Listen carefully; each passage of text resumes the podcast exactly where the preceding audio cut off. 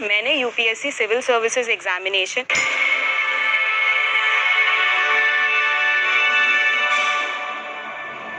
hello everyone मेरा नाम सर्जना यादव है। मैंने यूपीएससी सिविल सर्विसेज़ एग्जामिनेशन 2019 में ऑल इंडिया रैंक 126 सिक्योर किया है।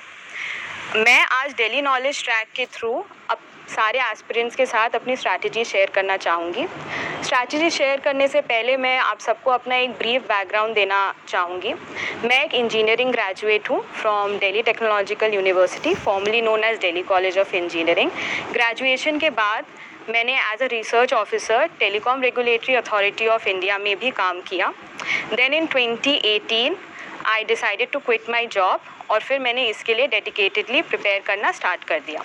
ये 2019 मेरा पहला सीरियस अटैम्प्ट है विद फुल प्रिपरेशन इसके पहले भी मैंने दो अटैम्प्ट दिए हैं but those were without any preparation और वो जॉब के साथ था so I could not make them through अब चलते हैं स्ट्रैटेजी की तरफ़।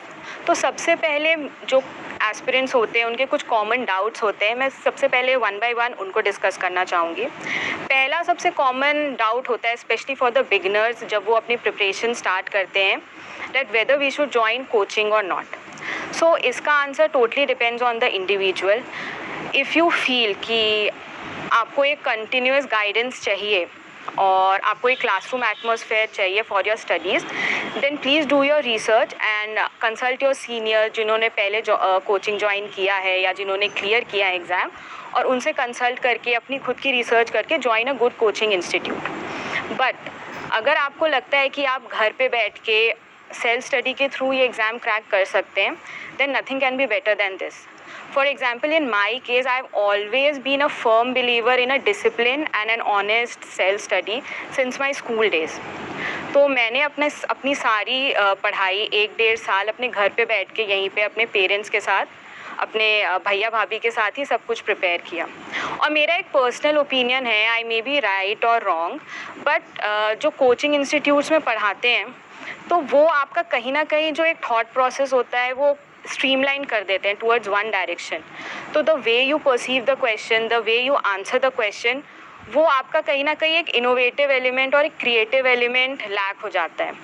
So but having said that it's it's the aspirants call अगर आपको कोचिंग लेना है तो आप ज़रूर लीजिए. Do what suits you now moving on second most common doubt होता है कि कितने बुक्स पढ़ने चाहिए पर subject how many books should we read per subject?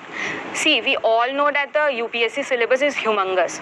इतने सारे सब्जेक्ट्स हैं आप अगर तीन चार बुक्स एक सब्जेक्ट के लिए पढ़ने बैठेंगे तो आपका सिलेबस कभी भी पूरा नहीं होने वाला है तो माय एडवाइस वुड बी कि select the correct books the right books और उसी को आप बार बार रिवाइज करिए you know, reading one book multiple times is always and always preferred over reading multiple books just once or twice. और अगर मान लीजिए अगर आपको कोई कॉन्सेप्ट अपनी बुक में नहीं समझ आ रहा है तो उसमें आपको पैनिक करने की ज़रूरत नहीं है कि इस बुक में तो मेरा टॉपिक है ही नहीं। You can just Google it आप गूगल आप गूगल में वो कीवर्ड डालिए, साथ में आप यूपीएससी या आईएएस कीवर्ड डालिए और आपको बहुत यूट्यूब के इतने सारे वीडियोस मिल जाएँगे और सब कुछ आपका क्लियर हो जाएगा। फॉर एग्जांपल मैं अपना केस बताती हूँ। जब मैं जोग्राफ़ी पढ़ रही थी तो मुझे कोल्ड वेव फ्रंट्स और वार्म वेव फ्रंट्स में प्रॉब्लम हो रही थी समझने में, उनकी फॉर्मेशन तो I just Google it Google that और मुझे यूट्यूब पे वीडियोस मिले और मेरे डाउट्स क्लियर हो गए। तो कीप योर रिसोर्सेज लिमिटेड उसी को आप बार बार रिवाइज करिए तो वो आपको बहुत हेल्प करेगा। Now again moving on next doubt next doubt and the most frequently आज क्वेश्चन इज़ हमें कितने घंटे पढ़ना चाहिए? तो मे, मेरा एडवाइस यही होगा कि our focus should not be on the number of hours we study see it all depends on the efficiency of the student किसी स्टूडेंट को वही कॉन्सेप्ट चार घंटे में समझ आ जाता है, किसी को उससे ज़्यादा टाइम लगता है। तो आप अपने अपने एफिशिएंसी के हिसाब से, अपने अपने आप आपको खुद अपने स्ट्रेंथ्स और वीकनेसेस तो पता ही होने चाहिए। तो उसके हिसाब से आपको जो सूट करता है, वो करिए। आप हर दिन या हर वीक अपना एक टाइम टेबल बनाइए।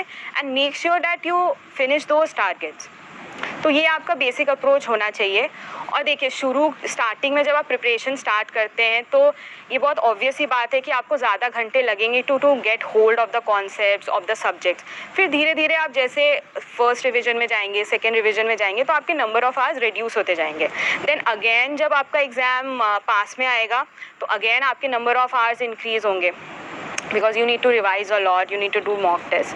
So it's a dynamic thing. Now the next important doubt is जो एस्पिरेंट्स को होता है कि नोट्स नोट्स हमें क्या सारे सब्जेक्ट्स के बनाने चाहिए?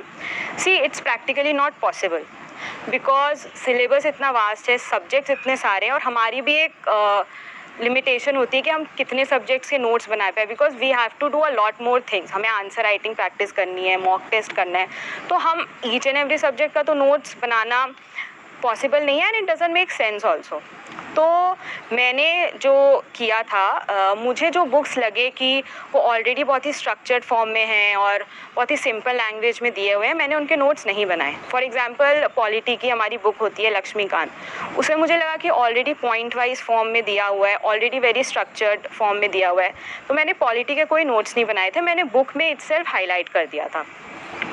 But on the other hand जैसे हमारी मॉडर्न हिस्ट्री की बुक है स्पेक्ट्रम uh, उसमें मेरे को लगा कि पॉइंट पैराग्राफ में चीज़ें दी हुई हैं पॉइंट वाइज में नहीं दी हुई हैं और काफ़ी रिडेंडेंसी लगी तो मैंने उसके अपने नोट्स बनाए थे। सो so, आप अपनी अंडरस्टैंडिंग के हिसाब से आपको जिसमें लगता है कि आपको नोट्स की ज़रूरत है आप सिर्फ़ उन्हीं के नोट्स बनाएँ। Now the next most important doubt is aspirants को जो होता है कि हम कितने टेस्ट हैं? How many test mock test या प्रीलिम्स की ऑनलाइन टेस्ट सीरीज़ मेन की टेस्ट सीरीज़ हम कितने दें? तो मेरा ये एडवाइस रहेगा कि अगर सपोज़ आपने एक टेस्ट सीरीज़ लिया, आपको उसमें लगता है कि आपका स्टैटिक भी कवर हो रहा है करंट अफेयर्स भी कवर हो रहा है तो then stick to it just because आपका कोई फेलो फ्रेंड या फेलो एस्पेरेंट तीन चार टेस्ट सीरीज़ ले रहा है तो इट डजेंट मेक सेंस कि आप भी बस you know going by that herd mentality आप तीन चार टेस्ट सीरीज़ ज्वाइन कर लें। आप वही करिए जिसमें आप कंफर्टेबल हैं और जो जो आपको सूट करता है। और बहुत सारे टेस्ट सीरीज़ दे, देने से भी उतना कोई फ़ायदा नहीं होता। इट्स बेटर कि आप एक दो टेस्ट सीरीज़ लें और उसी का आप यू नो आफ्टर टेस्ट जो एनालिसिस होता है, उसी को आप बार बार रिवाइज करिए। नाउ मूविंग ऑन जो बिगनर्स हैं स्पेशली उनका ये डाउट होता है कि हम न्यूज़पेपर कैसे पढ़ें। बिकॉज़ मोस्टली जो सारे एस्पिरेंट्स होते हैं, या तो वो कॉलेज से जस्ट निकले हुए होते हैं या जॉब करते हैं तो कॉलेज के शेड्यूल में जॉब के शेड्यूल में न्यूज़पेपर को थरेली पढ़ना with the perspective of U P S C with keeping in mind U P S C पढ़ना थोड़ा मुश्किल होता है। तो मुझे भी बहुत प्रॉब्लम हुई थी स्टार्टिंग में न्यूज़पेपर पढ़ने में कि मैं उसे पढ़ूँ कैसे? उससे मैं प्रिलिम्स का कैसे क्वेश्चंस बन सकते हैं न्यूज़पेपर से, या मेंस के कैसे क्वेश्चन बन सकते हैं। तो इस चीज़ में मेरी एक एक चीज़ ने बहुत हेल्प की थी। इनसाइट्स आई वेबसाइट है, आप लोग को पता ही होगा। उसमें डेली फाइव एम आते हैं करेंट अफेयर्स के। और वो करेंट अफेयर्स के जो क्वेश्चंस होते हैं, वो या तो आपके न्यूज़पेपर या पीआईबी कहीं से उठाए गए होते हैं। तो वो वो मैं हर दिन वो करती थी since start of my preparation तो वो करते करते मेरे को आइडिया लगा कि कैसे क्वेश्चंस बन सकते हैं न्यूज़पेपर से। फिर धीरे धीरे eventually I eventually I learn कि मुझे कैसे न्यूज़पेपर से, कैसे न्यूज़पेपर को with keeping in mind prelims and mains कैसे पढ़ना है। तो स्टार्टिंग में पैनिक करने की ज़रूरत नहीं है, सबको डिफ़िकल्टी होती है but it takes you a while to fall into the process तो आप कंसिस्टेंसी अपनी मेंटेन करिए हार्डवर्क अपनी मेंटेन करिए you will definitely sail through अब आती हूँ मैं अपने स्ट्रैटेजी पे। तो मैं अपनी स्ट्रैटेजी फाइव पार्ट्स में बताऊँगी। Prelims mains my optional essay and the personality test so start करते हैं प्रिलिम्स से। सो so, प्रिलिम्स का अगर आप सिलेबस देखेंगे तो एक्सेप्ट एंड मेंस का आप सिलेबस देखेंगे यूपीएससी का तो except for the ethics and world history part बाकी यूपी प्रिलिम्स और मेंस का दोनों का सिलेबस ऑलमोस्ट सेम है। तो दोनों की अलग अलग पढ़ाई नहीं चलती, दोनों की अलग अलग टेक्स्ट बुक्स नहीं चलते, एक इंटीग्रेटेड मैनर में ही आपको पढ़ाई करनी होती है। बट आपका अप्रोच डेफिनेटली अलग होना चाहिए सेम टेक्स्ट बुक पढ़ने के लिए for prelims and for mains so prelims के लिए प्रिलिम्स में मैं करेंट uh, अफेयर्स पे फोकस uh, करना चाहूँगी because we all know that since few years current affairs has become a major part of the examination तो current affairs के लिए मैंने uh, बस दो ही चीज़ें की थी। न्यूज़पेपर में पढ़ती थी वो भी सिर्फ़ एक न्यूज़पेपर पढ़ती थी द हिंदू और मैं डेली करेंट अफेयर्स करती थी फ्रॉम इनसाइड्स आई और मैंने इन सब के डिजिटल नोट्स बनाए थे। आई मेड सो मैंने इन सब के डिजिटल नोट्स बनाए थे माइक्रोसॉफ्ट वर्ड में। I did not use Evernote I went the traditional way और मैंने माइक्रोसॉफ्ट वर्ड डॉक्यूमेंट्स ही बनाए थे इसके। तो मैंने टॉपिक वाइज बनाए थे जैसे कभी मुझे uh, पॉलिटी का कोई मिल गया तो मैंने बहुत सारे सब फोल्डर्स बना दिए थे, पॉलिटी के जोग्राफ़ी के तो ऐसे करके मैं उसमें एम के फॉर्म में क्वेश्चन लिखती जाती थी। और एंड में, और जब and at the end of the year I had my notes ready तो मुझे बस उनको रिवाइज़ करना पड़ता था। टेस्ट सीरीज़ की अगर मैं बात करूँ तो मैंने प्रीलिम्स के टेस्ट सीरीज़ मैंने जून 2019 में अपना एग्ज़ाम दिया था प्रीलिम्स का। So I joined a test series from Vision and Insights in the month of October 2018 तो मैं तभी uh, करती थी। हर हफ़्ते मैंने स्टार्ट किया था हर हफ़्ते मैं एक बार करती थी उसके बाद मैंने फ्रीक्वेंसी इंक्रीज़ कर दी थी। देन प्रिलिम्स के दो महीने पहले डैट इज़ अप्रैल 2019 अप्रैल और मई मैंने सिर्फ़ और सिर्फ़ प्रिलिम्स के लिए रखा था। तो first 15 20 days of April I just attempted mock test और मैं उन्हीं को रिवाइज करती थी, उन्हीं का पोस्ट टेस्ट एनालिसिस करती थी। उसके बाद जो रिमेनिंग टाइम था I use to just revise my notes and the mock test that's it now moving on to the mains mains के लिए भी टेक्स्ट बुक जो स्टैंडर्ड टेक्स्ट बुक्स होते हैं, वो मैं डिस्क्रिप्शन बॉक्स में मैंशन कर दूँगी। मैंने वही पढ़ा, मैंने कुछ भी एक्स्ट्रा नहीं पढ़ा। मेन्स में we all know answer writing matters. तो आंसर राइटिंग में आपको देखिए तीन चार चीज़ें ध्यान में रखनी होती है। First you have to address all the parts of the question suppose आपको क्वेश्चन में तीन चीज़ें पूछिए how when and why so make sure कि आपके उस आंसर में all the three parts are addressed क्योंकि एग्जामिनर एग्जामिनर आपके तीनों पार्ट्स पे आपको नंबर देगा। ये नहीं है कि आपने हाओ वाले पार्ट में अगर बहुत ज़्यादा लिख दिया और वेन में कुछ लिखा ही नहीं तो आपको मार्क्स मिल जाएँगे। ऐसा नहीं है। You have to you have to read the question properly and address all the parts of the question second and foremost is the time and the speed limit so for a ten mark का question आप ज़्यादा maximum सिर्फ़ seven minutes ले सकते हैं। तो उसके लिए आपको अपनी स्पीड थोड़ी इम्प्रूव करनी पड़ेगी और कुछ कुछ टिप्स फॉलो करने पड़ेंगे। जैसे मैंने, मैं जब स्टार्टिंग में टेस्ट देती थी अपने तो मेरे को, मैं जब स्टॉप वॉच से अपना एक आंसर लिखती थी तो मैं स्टॉप वॉच से मेजर करती थी। I use to take eleven twelve minutes starting में for a ten marker then मैंने धीरे धीरे विथ प्रैक्टिस ही विथ प्रैक्टिस आपका सब कुछ इम्प्रूव हो जाएगा। तो विथ प्रैक्टिस आई लर्न जैसे कि मैंने दो तीन चीज़ें फॉलो की जो मुझे काम आई to reduce my time and those were कि मैं पॉइंटर्स में आंसर्स मैंने लिखना स्टार्ट किया। मैंने फ्लो चार्ट्स टैबुलर फॉर्म्स और वेन डायग्राम्स ये सब भी यूज़ किया अपने आंसर राइटिंग में। तो उससे मुझे टाइम भी कम लगा और मेरा प्रेजेंटेशन भी इम्प्रूव हो गया। Now third is third important thing in answer writing is your word limit आपका अगर ten marker one fifty words का है तो यू आपका, आप 140 टू 165 वर्ड्स तक ही आपका वेरी कर सकता है, उससे ज़्यादा नहीं। तो आपको ये भी प्रैक्टिस करना पड़ेगा कि आप कैसे अपने आंसर को एक 150 वर्ड्स में सारी चीज़ें कैसे इनकॉर्पोरेट करते हैं। And that will come only through practice so mains में आपका main focus should be on the answer writing तो मैं अगर अपनी बात करूँ तो uh, मैंने जून uh, 2019 में अपना एग्ज़ाम दिया है तो मैंने I started daily answer writing from August 2018 itself तो मैं आई एस बाबा का इंटीग्रेटेड लर्निंग प्रोग्राम होता है उसमें वो लोग डेली क्वेश्चन पुटअप करते थे। और इनसाइट्स आई में भी डेली करंट अफेयर्स के answer writing practice on the answer writing तो मैं अगर अपनी बात करूँ तो uh, मैंने जून ट्वेंटी नाइनटीन में अपना एग्ज़ाम दिया है तो मैंने I started daily answer writing from August 2018 itself तो मैं आई एस बाबा का इंटीग्रेटेड लर्निंग प्रोग्राम होता है उसमें वो लोग डेली क्वेश्चन पुटअप करते थे।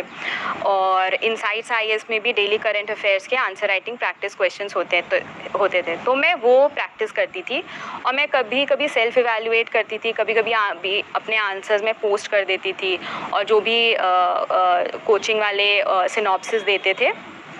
मैं उसे देख के अपना सेल्फ इवेलुएट करती थी। मैंने प्रॉपर मीन्स की जो टेस्ट सीरीज़ है, वो आफ्टर प्रिलिम्स ही ज्वाइन की थी फ्रॉम इनसाइट्स आई और मैं, मैंने बस एक ही टेस्ट सीरीज़ की थी, बस वही वाली की थी। और मैं एक और चीज़ हाईलाइट करना चाहूँगी कि मेंस के लिए स्पेशली मैंने डिजिटल नोट्स बनाए थे। मैंने चार सुपर फोल्डर्स बनाए थे G S one G S two and G S three and G S four उसमें सब्सिक्वेंट सब फोल्डर्स थे मेरे topic wise for example G S one है तो जी एस वन में मेरे सब फोल्डर्स होते थे modern history ancient history medieval history art and culture geography maps तो ऐसे करके, और मैं डेली जो भी मुझे मटेरियल फ्रॉम द न्यूज़पेपर और from an article on the web और from the daily current affairs of the coaching तो मैं अपने वर्ड डॉक्यूमेंट्स बनाती थी और अगर मान लीजिए मैंने कोई वर्ड डॉक्यूमेंट किसी स्कीम के बारे में कोई वर्ड डॉक्यूमेंट बनाया और एक महीने बाद उसमें कुछ चेंजेस आए या उसके उसके बारे में कुछ नई न्यूज़ आई तो I use to update that document तो ऐसे मेरा एक कॉम्प्रिहेंसिव पूरा एक सुपर फोल्डर चारों जीएस पेपर्स के लिए बन गया था। एंड मुझे बहुत और मुझे बहुत इजी हुआ था लास्ट में रिवाइज़ करने के लिए। और एक और चीज़ मैं बताना चाहूँगी ये नोट्स बनाते टाइम मैंने बहुत आ, बहुत नोट्स को अपने क्रिस्प रखा था बिकॉज़ मुझे पता था कि रिवाइज़ करने में आपको इतना आपके पास इतना टाइम नहीं रहता। आपके आपको ऐसे नोट्स बनाने होंगे कि you know only the keywords और only the highlights are there तो मैं बहुत ज़्यादा फ्लो चार्ट्स या bar graphs pie charts tables इन सब का यूज़ करती थी। और बहुत ही मैंने कॉम्प्रिहेंसिव और बहुत ही प्रेजेंटेबल नोट्स बनाए थे। Then I move on to the essay see ऐसे में एक बहुत ही फॉल्स परसेप्शन है among the aspirants that you need a good English there is a perception की जिनकी गुड इंग्लिश होती है by default they will fetch good marks ऐसा बिल्कुल भी नहीं है। इट्स अ बिग मिथ अगर आप simple and grammatically correct English के थ्रू अपना थॉट अपना अपना पॉजिटिव एटीट्यूड अगर एग्जामिनर तक पहुँचा पाते हैं तो that is way better than any fancy English which is not able to convey the message rightly तो ऐसे ऐसे में दो तीन चीज़ें ही मैटर करती हैं।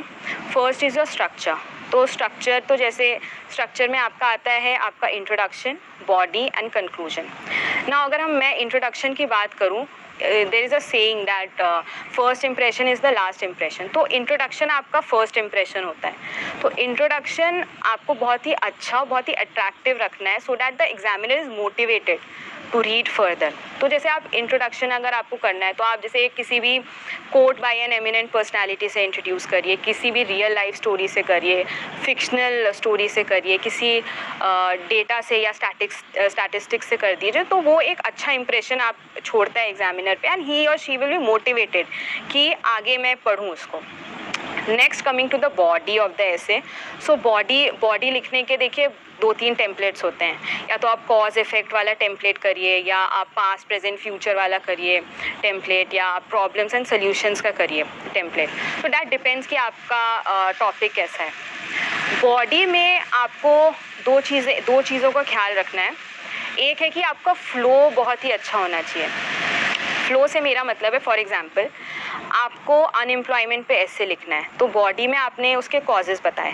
जैसे सोशल कॉज हो गया इकोनॉमिक कॉज हो गया तो आपने इकोनॉमिक कॉज पे एक पैराग्राफ लिखा।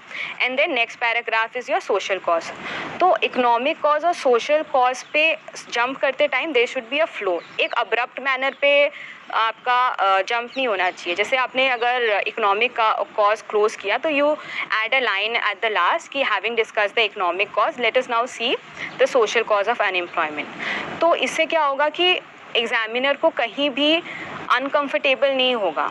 Because at at no point the examiner should feel uncomfortable while reading your essay because एक फिर उनका भी एक flow टूट जाता है and he will not be motivated to you know read further तो आप flow का ध्यान रखिए फिर आता है conclusion तो conclusion is nothing कि nothing but आपने जो भी लिखा है उसको आप अच्छे से समराइज़ करिए और कंक्लूजन में आप कोशिश करिए कि आप बहुत ही प्रोग्रेसिव वे में उसको एंड करिए। बहुत और, बहुत ही because see conclusion is actually the last thing which the examiner would be reading तो आप कोशिश करिए कि वो एक लॉन्ग लास्टिंग इम्पैक्ट छोड़े तो आप कुछ कोड्स इंक्लूड कर सकते हैं बाय एमिनेंट पर्सनैलिटीज़ और संस्कृत कोड्स और ऐसे को अट्रैक्टिव बनाने के लिए जैसे मैंने बहुत सारे कोड्स एनेक्डोट्स इन सब का यूज़ किया था। तो मैंने टॉपिक वाइज जैसे एजुकेशन हो गया विमेन एम्पावरमेंट हो गया या एम्प्लॉयमेंट हो गया अनएम्प्लॉयमेंट हो गया, इन सब के एमिनेंट पर्सनैलिटी जैसे स्वामी विवेकानंद जी हो गए, गांधी जी हो गए,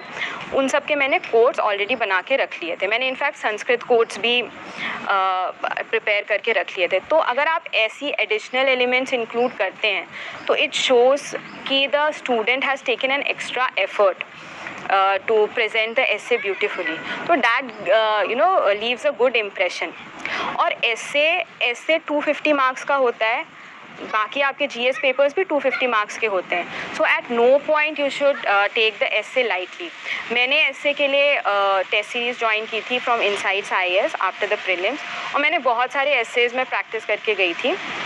तो उससे मुझे कॉन्फिडेंस भी आया कि कैसे ऐसे को लिखना चाहिए। और एक बहुत इंपॉर्टेंट बात जो मुझे टेस्ट सीरीज़ के दौरान, जो भी मेंटर्स होते हैं, उन्होंने बताई थी कि इट्स वेरी वेरी इंपॉर्टेंट कि आप जो भी टॉपिक है, उसको एक होलिस्टिक वे में प्रेजेंट करें। बाय होलिस्टिक आई मीन आपको हर डायमेंशन से सोचना होगा। Because the because U P S C wants कि आपका हर टॉपिक के बारे में एक 360 डिग्री व्यू हो। तो उसके लिए बहुत इंपॉर्टेंट है कि जब आपको एसए का पेपर मिलता है तो आप 10-15 मिनट ब्रेन करिए। ब्रेन से मतलब आप उसके आप उसके जितने भी डायमेंशन आप सोच सकते हैं, आप सोचिए। फॉर एग्ज़ाम्पल अनएम्प्लॉयमेंट का हम एग्ज़ाम्पल लेते हैं। तो उसके कॉजेज़ क्या हैं? अब कॉजेज़ में भी इकोनॉमिक कॉजेज़ हो गए सोशल कॉजेज़ हो गए बिहेवियल कॉजेज़ हो गए, या साइकोलॉजिकल कॉजेज़ हो गए। तो ऐसे आप कर सकते हैं। फिर जैसे इफ़ेक्ट्स हो गए अनएम्प्लॉयमेंट के लिए। तो इकोनॉमिक इम्पैक्ट्स क्या हैं? सोशल इम्पैक्ट्स क्या हैं? साइकोलॉजिकल इम्पैक्ट्स क्या हैं? तो अगर आप ऐसे सोचिएगा तो ये एक बहुत ही अच्छा इंप्रेशन छोड़ेगा कि इस स्टूडेंट को इस टॉपिक के बारे में 360 डिग्री और एक होलिस्टिक अप्रोच है। So that gives that leaves a really really good impression now let's move on to my optional so my optional was sociology Uh, मैंने सोशोलॉजी के लिए uh, कोई टेस्ट सीरीज़ नहीं ज्वाइन की थी uh, कोई भी कोचिंग नहीं ली थी। मैंने uh, मैंने अपनी फादर की गाइडेंस एंड हेल्प ली थी। My father is from Indian Engineering Service but during his time he gave his civil civil examination through sociology subject तो और उनको सोशोलॉजी में इंटरेस्ट ही इंटरेस्ट भी था। तो उन्हीं से मुझे गाइडेंस मिल जाती थी। तो मैं अगर अपने सोर्सेज की बात करूँ सोशोलॉजी के तो मैं paper one and paper two wise discuss करूँगी। पेपर वन में जो मेरे बेस नोट्स थे जो मेरे बेस बने वो थे उपेंद्र सर के नोट्स उपेंद्र उपेंद्र सर के नोट्स उनसे मैंने उपेंद्र सर के नोट्स मैंने फुल पढ़े थे।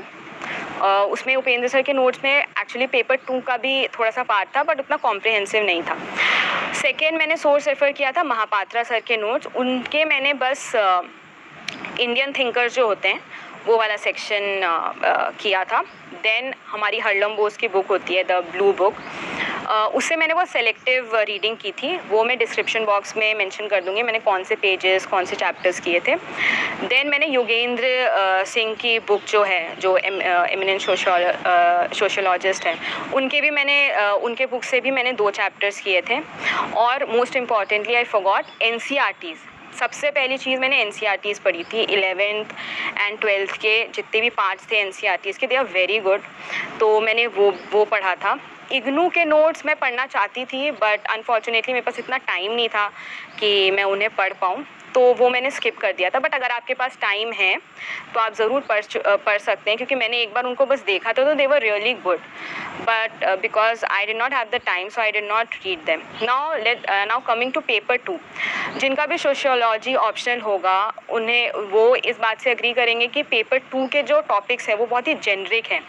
जैसे आपका इनफॉर्मल लेबर हो गया, या अनएम्प्लॉयमेंट हो गया तो ऐसी चीज़ें तो कोई भी एक source is not is not full enough for paper two तो आपको बहुत ही वेरीड सोर्सेज uh, से रेफ़र करना पड़ेगा। तो मैंने जैसे उपेंद्र सर के नोट्स uh, में भी कुछ कुछ पार्ट्स थे पेपर टू के तो मैंने वो रेफ़र किया था। कुछ आपके करेंट अफेयर से भी आ जाते हैं। फिर एक राम आहूजा की बुक आती है ऑन सोशल इश्यूज़ वो भी मैंने, उसके भी मैंने नोट्स बनाए थे for specific topics like unemployment domestic violence या विमेन एम्पावरमेंट तो वो मैं मेंशन कर दूँगी डिस्क्रिप्शन बॉक्स में कि मैंने कहाँ कहाँ से क्या क्या नोट्स बनाए थे। एक बहुत इंपॉर्टेंट बुक जिसने मेरी बहुत हेल्प की है for my sociology preparation was was a book from Chronicle books publication उनका एक फोर्टीन ईयर्स प्रीवियस ईयर्स के एक क्वेश्चन एंड आंसर वाली बुक है जिसमें उन्होंने टॉपिक वाइज क्वेश्चंस दिए हैं with very good and very elaborate answers तो मैंने वो बुक पूरी पूरी की थी and it made a huge positive impact on my preparation क्योंकि उसमें आपको आप के आंसर्स एक ही क्वेश्चन को एक ही क्वेश्चन को तीन चार तरीके से दिया हुआ है डिफरेंट ईयर्स में और उसके आंसर्स भी डिफरेंट है। सो वी हैव वैरायटी कि हम यू you नो know, एक क्वेश्चन को कैसे अलग अलग तरीके से हम लिख सकते हैं। तो that book help me a lot with my preparation. now coming to the personality test see personality test may first and foremost the aspirant should know that it's a personality test and not an interview interview में क्या होता है जैसे आपके job interview होते हैं तो वो जॉब इंटरव्यू में आपका मोस्टली वर्क बेस्ड क्वेश्चन आपसे पूछेंगे, या आपने जो प्रोजेक्ट्स किए हैं, आपने जो, आपका जो एजुकेशनल बैकग्राउंड है बस पर्सनैलिटी टेस्ट कि who are you as an individual इसलिए जब आप डिटेल्ड एप्लीकेशन फॉर्म देखेंगे तो उसमें वो आपके हॉबीज़ के बारे में पूछते हैं, आपके होम टाउन के बारे में पूछते हैं, आपके एक्स्ट्रा करिकुलर एक्टिविटीज़ के बारे में पूछते हैं, आपके अचीवमेंट्स के बारे में पूछते हैं जस्ट टू नो कि आप कैसे हो as an individual so detailed application form बहुत अच्छे से भरिए for personality test each and every thing you write in your detailed application form वो एक क्वेश्चन बन जाता है फॉर द पैनल मेंबर्स और जो सेकेंड इंपॉर्टेंट चीज़ है इंटरव्यू में, कि आपको किसी भी पॉइंट पे डोंट फेक एनी थिंग क्योंकि अगर आप मान लीजिए आपको किसी चीज़ का आंसर नहीं आता है तो आप बहुत ही पोलाइटली बोल दीजिए कि sir I am not able to recollect at the moment I'll surely go home and read about it तो ये एक शो uh, करता है कि द स्टूडेंट इज़ ऑनेस्ट क्योंकि अगर आप ब्लफ करेंगे या फेक करेंगे तो वो आपके फेस पे आ जाएगा और आप फंबल करने लग जाएँगे तो वो एकदम भी अच्छा इंप्रेशन नहीं छोड़ेगा. So be calm be relaxed and most importantly be respectful to the panel members because कभी कभी हो सकता है कि वो कुछ ऑफ़ ट्रैक क्वेश्चन पूछ दें या कुछ आपको लगे कि थोड़ा एक स्ट्रिक्ट टोन में क्वेश्चन uh, जा रहा है बट आपको काम रहना है। You should you should know the fact that you know they are elders they are more experience they are more knowledgeable तो आप अपना काम मेंटेन करिए और uh, एक और चीज़ मैं बोलना चाहूँगी कि personality test is not a knowledge test तो एज सच मैंने कुछ एक्स्ट्रा बुक या कुछ भी नहीं पढ़ा था। मैंने अपने जो करेंट हैपनिंग जो करेंट इवेंट्स है, मैंने उसमें अपना एक बैलेंस सारे जो इंपॉर्टेंट करेंट इवेंट्स थे, उसका मैंने एक बहुत ही बैलेंस्ड ओपिनियन और बहुत ही पॉजिटिव ओपिनियन अपना बना के रखा था। मैंने अपने डिटेल्ड एप्लीकेशन फॉर्म बहुत अच्छे से भरा था, बहुत ऑनेस्टली भरा था। आपको डिटेल्ड एप्लीकेशन ऑनेस्टली भरना है। बाई ऑनेस्टली आई मीन कि कुछ एस्पिरेंट्स होते हैं, जैसे हमारा हॉबीज़ का सेक्शन होता है। उसमें एक हॉबी जैसे मैंने मैं अगर एक एक हॉबी परस्यू करती हूँ तो मैं एक ही लिखूँगी। बट अग, आप अगर ये सोच रहे हैं कि और भी मैं दो तीन डाल देता हूँ अच्छा इंप्रेशन पड़ेगा तो that is not the case दो तीन हॉबीज़ डालने से जो आपने कभी परस्यू नहीं की है कभी आपको उस पर इंटरेस्ट नहीं है डालने से कुछ फ़ायदा नहीं होगा। क्योंकि अगर आप उन उससे कोई एक डीप क्वेश्चन आपसे पूछ दिया तो आप वहीं पे स्टक हो जाओगे। तो that will not leave a good impression और थर्ड और एक और चीज़ मैं बताना चाहूँगी कि कभी कभी ये होता है कि कुछ क्वेश्चन ऐसे होते हैं इंटरव्यू में कि आपको कैंडिड होना पड़ता है। For example they'll ask you what is life तो इसका तो आप आंसर पहले से प्रिपेयर नहीं करके जाओगे। वो आपको कैंडिड ही वहीं पे आंसर देना पड़ेगा। और अगर आप कैंडिड आंसर्स देते हो तो ये एक बहुत ही पॉजिटिव इम्पैक्ट दिखाता है। ये दिखाता है कि student is calm student is relaxed student has a very calm and peaceful mind तो आप इन सब चीज़ों का ध्यान रखिए। और uh, कुछ एस्पिरेंट्स का ये भी एक बहुत मेजर डाउट होता है बिकॉज़ सी हम एक दो साल से प्रिपेयर करते हैं। कुछ लोग इससे ज़्यादा प्रिपेयर करते हैं एग्ज़ाम के लिए। तो कहीं ना कहीं हमारी जो एक सोशल लाइफ होती है वो एक बैक सीट ले लेती है। We don't we are not so active on social media we don't meet our friends frequently so aspirants को ये डाउट होता है कि will it you know have a negative impact on our personality तो उनको मैं ये बोलना चाहती हूँ कि ये जो यूपीएससी की जर्नी है ये itself is a learning experience. You learn how to be patient how to be humble you learn how to fall today and stand tomorrow with uh, you know that confidence तो ये आपको unconsciously आपका personality any ways mould कर रही है in a very positive manner so don't let such thoughts come to your mind आप बहुत ही relax वे में बहुत काम वे में अपना पर्सनालिटी टेस्ट के लिए प्रिपेयर करिए। और अगर मैं मॉक टेस्ट की बात करूँ मॉक इंटरव्यूज़ की बात करूँ तो मैंने दो या तीन मॉक इंटरव्यूज़ दिए थे तो उससे आइडिया लग गया था कि आ, आपको कैसे रूम के अंदर एंटर होना है कैसे आंसर्स देने हैं कैसे कैसे क्वेश्चंस पूछे जाएँगे। तो आई वुड एडवाइज़ कि आप मॉक जो पर्सनालिटी टेस्ट होते हैं वो ज़रूर लीजिए बिकॉज़ उससे एक आइडिया मिल जाता है कि कि रियल में आपका कैसा होगा? So that's a must so that's about it guys I hope कि जो भी मैंने स्ट्रैटेजी डेली नॉलेज ट्रैक के थ्रू शेयर की है, वो आप लोगों के काम आए. All the aspirants all the very best thank you